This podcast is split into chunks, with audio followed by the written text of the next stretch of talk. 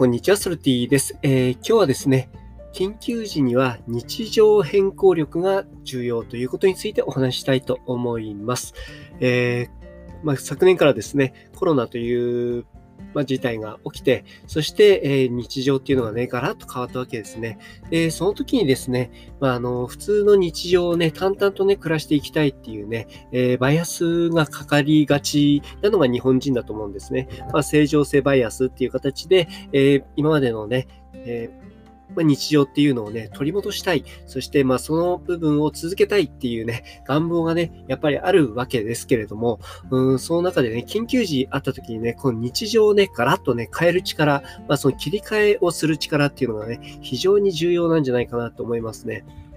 で、この日常がね、変わっていくっていうところに関して言うと、これからね、ガラガラガラガラとね、えー、ずっとね、継続的にね、こう変更しなきゃいけないっていうような状態が続いていくと思うんですね。本当にね、歴史的な転換点に今生きてるんだなっていうふうに思うんですけれども、なのでこの日常をね、え、変える力っていうのをね、持つか持たないかっていうところで全然変わってくると思います。で、えっ、ー、と、もっと細かいことで言うと、まあ、これ聞いている方はですね、え割と、え音声配信やってる方も多いかと思うんですね。で、音声配信のね、市場で言うと、え先月ね、クラブハウスっていうものが出てきたわけじゃないですか。で、そこも、えっ、と、緊急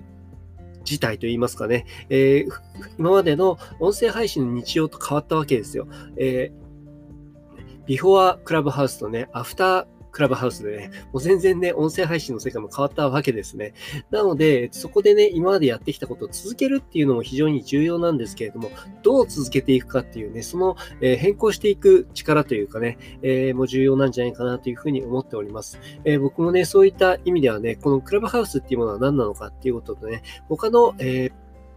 メディア、音声配信っていうところに関しての関係性とかね、どういう風になっていくのかっていうところをね、考えてね、変えていってるつもりなんですけれども、まあ、そこの部分をね、今はコミュニティの中とかで共有していくところではあるんですが、まあ、ぜひね、この部分ね、えー、ご自身の中でも日常をどういう風に変更していく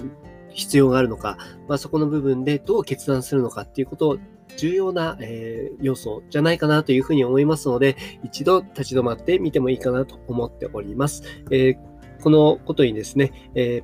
ー、コメントとかあったら、えー、ぜひ書き込んでいただけると嬉しいです。ソルティでした。